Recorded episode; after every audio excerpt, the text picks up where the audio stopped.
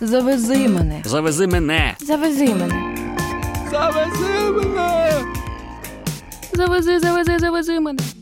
Цим епізодом Юкрейнер запускає спецсезон Маршрути Україною від подкасту Завези мене. У кожному новому випуску ви зможете знайти для себе цікавий автомаршрут, яким можна помандрувати на вихідні, або ж послухати піший маршрут унікальними куточками країни.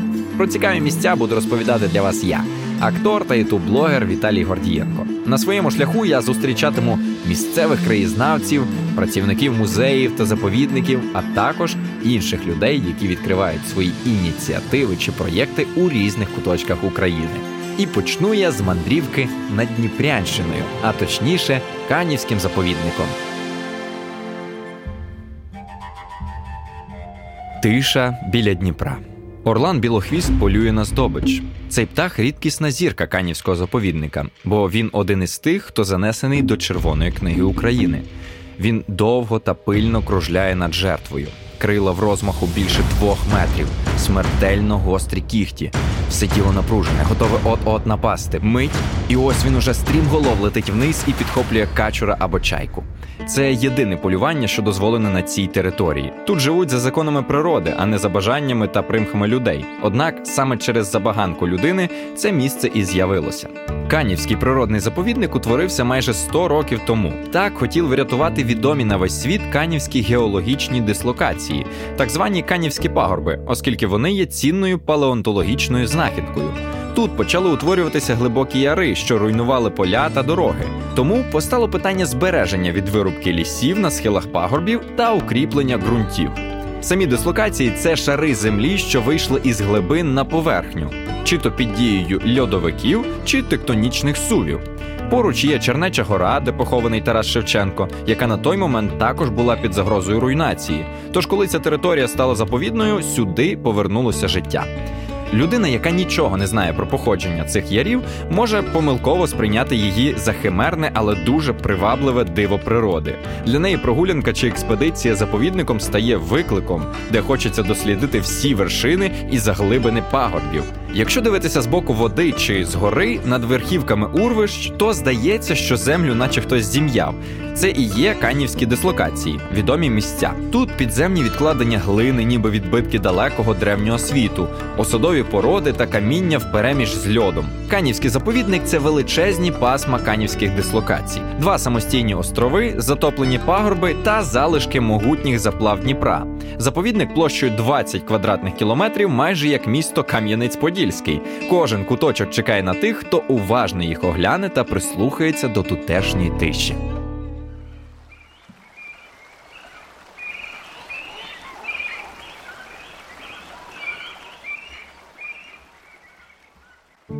Кожен із островів вабить різноманіттям і красою природи. Хочеться подивитися обидва, але спершу дослідимо зсередини острів Круглик. Це один із двох заплавних островів, що омивається Дніпром. Тут живуть величезні колонії сірих чапель і бакланів. Через їхні балачки острів чутно ще здалеку. І з літа до осені круглик дзвенить від співу пташиних колоній. Ранки в цей час на острові казкові. Берегами ходять горді сірі чаплі, тонка довга шия, жовті очі, ніжне сіре пір'я, обрамлене чорним контуром, і, звичайно, довгі лапи в білому оперенні, що виглядає, наче штанці. Ось як можна впізнати чаплю. Трапляються і білі чаплі, а от чорні птахи з довгастим дзьобом та яскравими помаранчевими щічками, що зайняли верхівки дерев, це баклани. Про звички птахів краще розкажуть Віталій та Євгенія, подружжя Грищенків, наукові керівники заповідника. Вони рахують гнізда бакланів і проведуть заповідником невеличку екскурсію. Коли ми робимо облік, пересікаємо острів, рахуємо гнізда на кожному дереві. Я на планшет це зразу записую. Фу, зараза. Просто ходиш і, і тебе обстрілюють, а сам тихенько рахуєш. Острів Круглик, наче справжні джунглі. Треба продиратися крізь хащі, обережно перестрибувати з одного поваленого стовбура дерева на інший, аби не шубовснути у воду. Старі дерева лишаються на землі. Це єдиний спосіб пересуватися цією частиною острова, що затоплена.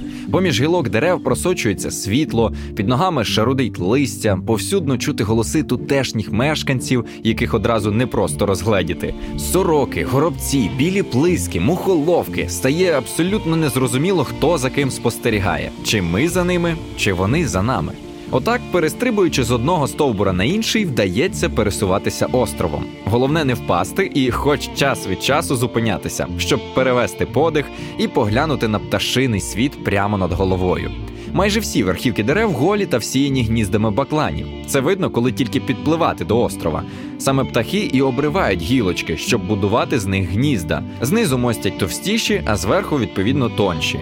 Верба досить міцне дерево, витримує чимало гнізд із дорослими бакланами та їхніми пташенятами, яких буває від двох до п'яти. Але є ще одна причина цієї голизни дерев на острові Круглик. Про неї згадує Віталій. Листя повністю заляпане послідом. Посліду бакланів дуже їдкі, тобто листя просто всихає, вимирає. Тому в таких місцях витримують ті дерева, які швидко ростуть. Верба, яснолистий клен. Щоб порахувати всі гнізда, долаємо острів зигзагами, наче смугу перешкод, бо не скрізь є стежки. Все ще доводиться стрибати стовбурами завалених верб і всіляко ухилятися від обстрілів пташиним послідом. Хоча тут це, звісно, марна справа, бо пташок надто багато, щоб не отримати на горіхи. Але потім чекає чи не найприємніша частина мандрівки мить, коли можна стояти і відмокати в річці, чекаючи на човен, в якому продовжиться пригода. При цьому ароматі проходиться весь острів отакими зигзагами методично. Ну, а потім уже стоїш і відмокаєш і чекаєш, поки прийде човен і забере. Віталія та Євгенію поєднує любов до природи і один до одного. Вони більше 30 років вивчають птахів. Для цього ловлять їх у спеціальні сітки павутинки. Ставлять таке приладдя зазвичай на водопої. Спіймали птаха, вивчили його і відпустили. Колись така павутинка зблизила чоловіка і жінку. Дитяче захоплення Віталія стало професією. Світ птахів цікавив чоловіка ще зі шкільних часів. Він називав себе орнітологом від природи. Каже, що настільки любить птахів, що бути кимось іншим не може. А от Євгенія спочатку вивчала мікробіологію. Так склалося, що вона потрапила в канівський заповідник на практику.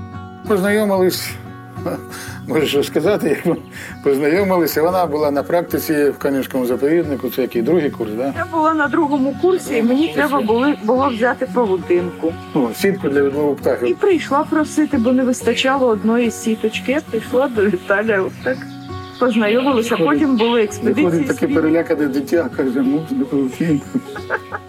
Тобто природа, природа зблизила. Два непосидючих персонажі. А які їхали, такі були.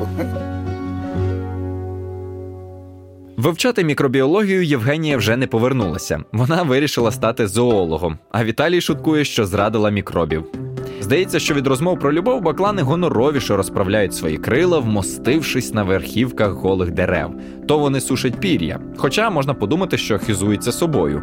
Комусь баклани можуть здатися геть непримітними пташками, але вони по-своєму особливі. І ось чому баклани не мають куприкової залози, яка є у водоплавних птахів. Якби вона була, то виділявся би жир, що змащує пір'я і робить його водонепроникним. А так, баклани мають підставлятися сонцю, аби висохнути і нагрітися. Та й гніздяться вони на верхівках, бо прилітають раніше за інших птахів.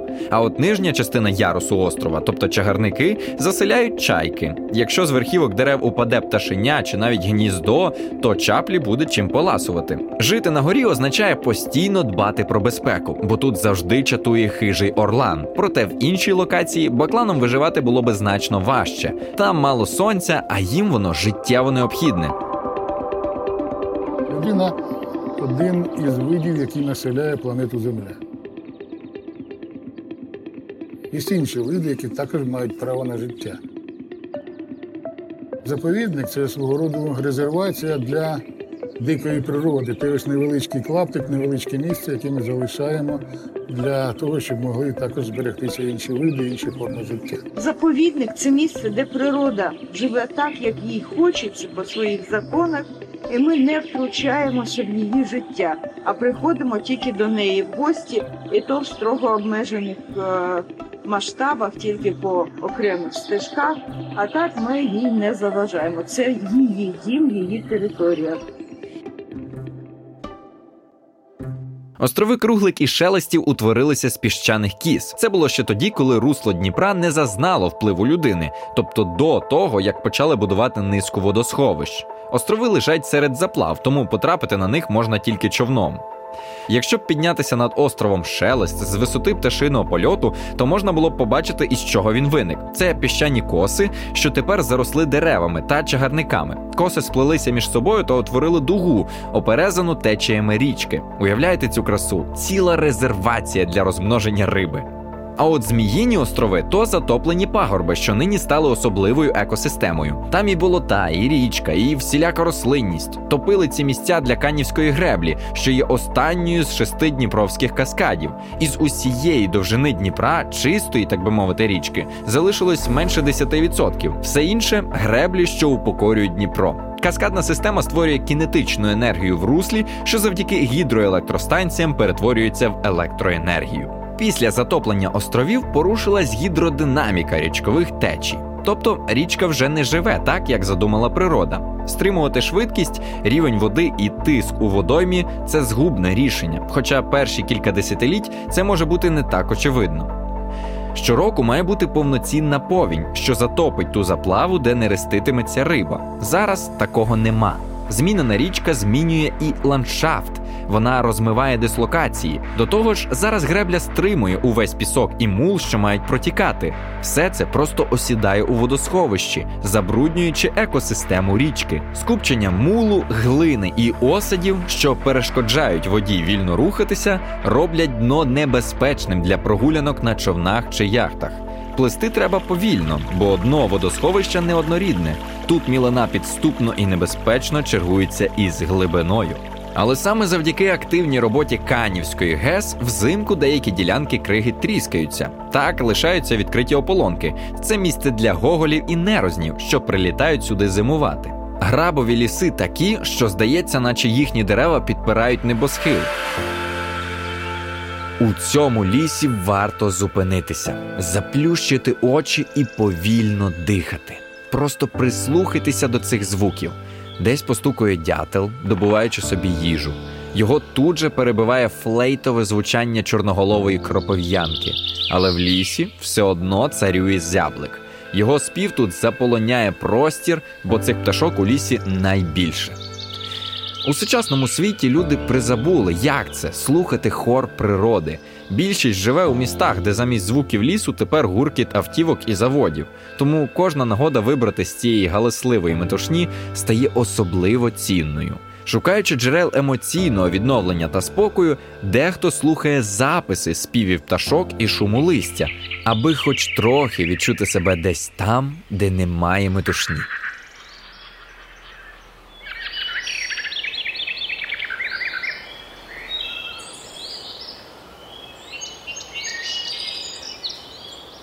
Це було? Ну там чорноголова кропив'янка, а тут була якась розборка між птахами, якийсь скандал. Ліс заповідника Євгенія обходить із фотоапаратом та біноклем. А ще обов'язково бере з собою диктофон, на який записує спів пташок. Це можна зробити і на звичайний телефон, а у Євгенії ж спеціальний, професійний. Завдяки йому можна записати звуки верхніх пташиних регістрів, що майже не чутні для людини, або ж співи мініатюрних птахів, наприклад, соловейка. Побачити його складно, тому не кожен легко впізнає його голос у лісі, якщо до цього не чув у записі. Дерева на шляху часом всіяні дуплами, це наче живі багатоповерхівки, але вішають і шпаківні. Отвори шпаківень, що називають льотками, їхні пташки-квартиранти замазують глиною. Тут оселяються повзики, що менші за горобця, і робити це для них життєво необхідно. Річ у тім, що вони замазують глиною льоток так, щоб залишався геть крихітний отвір. Таким чином, повзик легко потрапляє у шпаківню, а хижак, який на нього полює, ні. Поселяючись на територіях, птахи утворюють парцели. Одне зі значень цього слова поселення.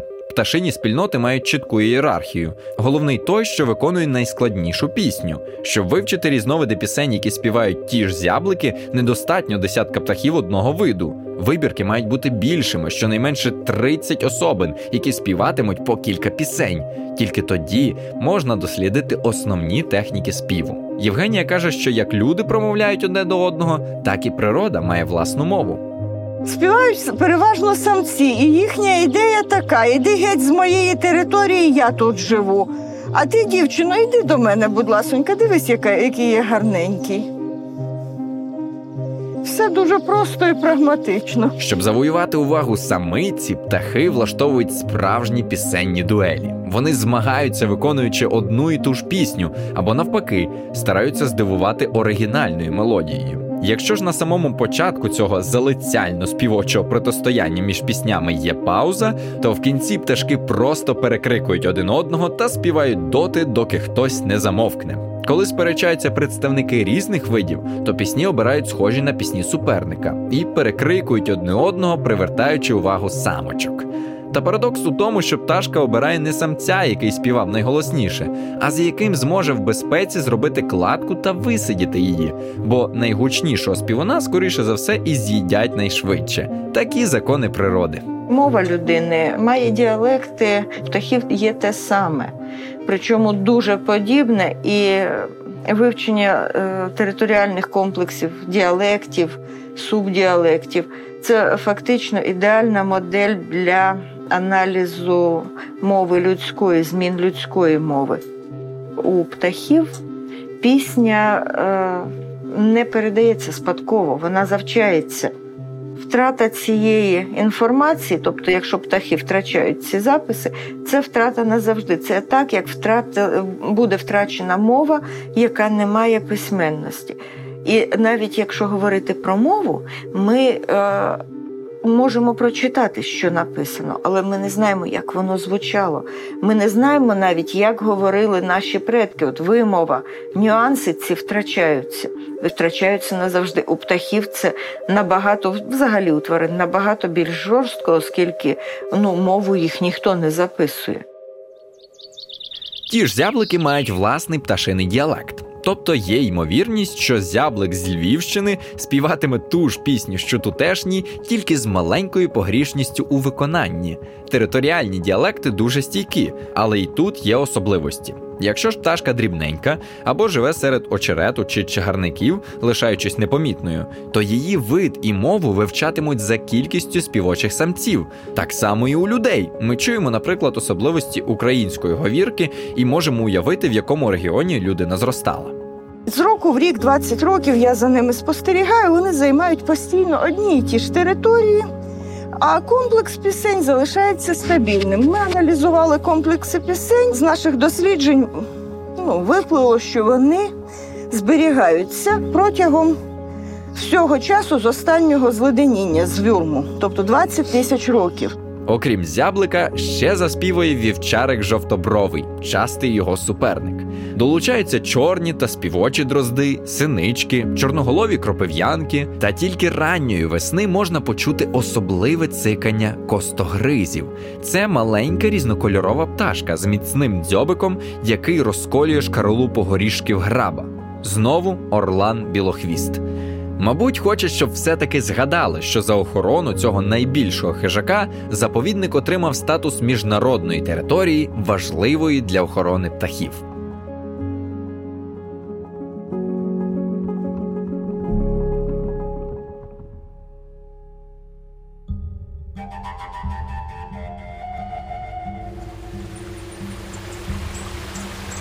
Яри прошивають грабові діброви хвилястими лініями. В лісах ярів три: сухий, маланчин і комашиний яр. Вони найбільші та найглибші і сягають подекуди 30-40 метрів. Тут є на що подивитися, до чого призводить вирубування лісів. Там, де рельєф, особливості геологічної будови сприяють розмиванню ґрунтів. На Канівщині такий милий антирекорд найглибші в Європі яри. Це зумовлено і тим, що складна геологічна будова регіону, крутий нахил гір, м'які ґрунти, і видно, до чого може дійти. Стежка, що збігає вниз, веде до урвища. За кольоровими нашаруваннями глин видно, що це місце дуже і дуже давнє. З лісу яри виходять на луки. Тут пагорби змінюють урвища. Ярами течуть потоки води, що вимивають ґрунт. Аби такого не траплялося в майбутньому, канівські дислокації засаджують акаціями. Це дерево завезли сюди спеціально, і воно чудово пережилося. Багацько старих дерев у грабовому лісі навмисно не спилюють, їм дають впасти і частину відкочують в яри. Так вони стають домівками для дрібних мешканців личинок, черв'яків, слимаків і жуків. Разом із порами року змінюється і грабовий ліс. Навесні він всіяний квітами. Поки дерева ще не дали листя, гілки пропускають вдосталь сонячного світла. Земля напувається теплом, ростуть підсніжники та проліски. Ближче до літа зимові квіти розтікаються фіолетовим килимом рясту, білої ведмежої цибулі та жовтої пщінки. А коли стане зовсім тепло, то скрізь майорить анемона. А ще влітку діброви застеляє скополія, отруйна рослина з малесенькими квітами коричневого чи багряного кольору. Є й вид папороті, що зберігся ще з льодовикових часів. У ярах, де є струмки, живе багато плазунів. Тут можна побачити вужів, жаб, п'явок і навіть тритонів. Ліс переходить у відкриту галявину Мар'їну гору, звідки відкривається найкращий панорамний вид в заповіднику. Була б боревітром, сама б тут політала. Синє небо над лісовою галявиною потихеньку заростає соснами та березами. Горизонт тут здається не озорим, просто безмежним. М'яка ковдра зелених крон, наче перетікає у водосховище. Десь там острови й гребля, а що позаду рясні насадження дерев, буяє степова трава ковила. А тепер уявіть, що цього всього немає. Ані беріз, ані луків із квітами. У 70-х роках минулого століття тут орали землю, тобто були поля. Трішки далі з Мар'їної гори видно скіфське городище. Місце, де відкопали артефакти скіфів землеробів, взагалі перетворили на баштан. Як тільки скіфське городище повернули в заповідну зону, на його території відновився ріст дерев. Тепер тут багато беріз. Від тієї пустелі, яка тут була під час е, сільськогосподарської діяльності, е, ми перемістилися, наче в інший вимір, де все буяє, все цвіте, купа рослинності. Е, тобто, там, де мінімум впливу людини, починається відновлення всього середовища. Цього разу перенесемося у не таке далеке минуле, у другу половину ХХ століття. Під час Другої світової війни тут був плацдарм, тобто місце проведення військової операції, названої Битва за Дніпро. Це була частина визволення Києва. Радянська армія мала захопити плацдарм і втримати на ньому свої позиції, а потім почати наступ. На цій горі, де солдати радянської армії билися з німецькими військами, сталася одна із найжорстокіших сутичок. Це було форсування військ через Дніпро у 1943 році. За планом, радянські війська мали перебратися на правий берег річки. Для цього місцеві з Переяслава будували мости, переправи, заготовляли сировину для їх зведення та багато іншого. Щоб зрозуміти трагічність ситуації, треба згадати, що оточує Канівські гори. Ліси та глибокі урвища, через які не пройдуть навіть найпотужніші танки. Солдатів просто лишали на вірну смерть, і це було свідоме рішення їхніх головнокомандувачів. Частина військ долала Дніпро самотужки. Під обстрілами солдати пливли на колодах, човнах і дошках. Більшість із них навіть не вміли плавати. В річку заходили десятки тисяч молодих людей, а виходили менше половини. Ліс і води Дніпра зберегли і водночас приховали ці історії, а спів птахів відродив гармонію та затишок у цих місцях. Надвечір небо затягує багрянцем. Сідає сонце, і саме час спуститися до Дніпра. Тут, на березі річки, коли тихенько хлюпоче вода, час наче зупиняється. Під ритмічне квакання жаб цікаво спостерігати, як поверхню води потихеньку застеляє вечірній туман. Історія заповідника тільки підживлює думки про нестримний плин часу. Все змінюється, зникає і знову відроджується, як дерева на голих схилах пагорбів, як трави, як птахи, що відлітають, але повертаються сюди зимувати, бо знають, що є такий надійний прихисток, і їх тут люблять. І враз зринає думка, що любов і повага до природи це важлива життєва цінність, якої треба вчитися і якої треба навчати, так само як птахи навчають пташенят своїй мові. Неможливо жити без вітру у волосі, без співу птахів. І не хочеться втратити те, що у нас є, оцей світ чарівний. Кінець кінцем це свобода. Для Юкрейнер начитав Віталій Гордієнко, партнер запису студія iZone Media. Спецсезон створено за підтримки UNDP. Щоб не пропустити наступні епізоди подкасту, підписуйся на всіх доступних платформах, залишайте коментарі, ставте вподобайки, а також не забувайте ділитися подкастом з друзями.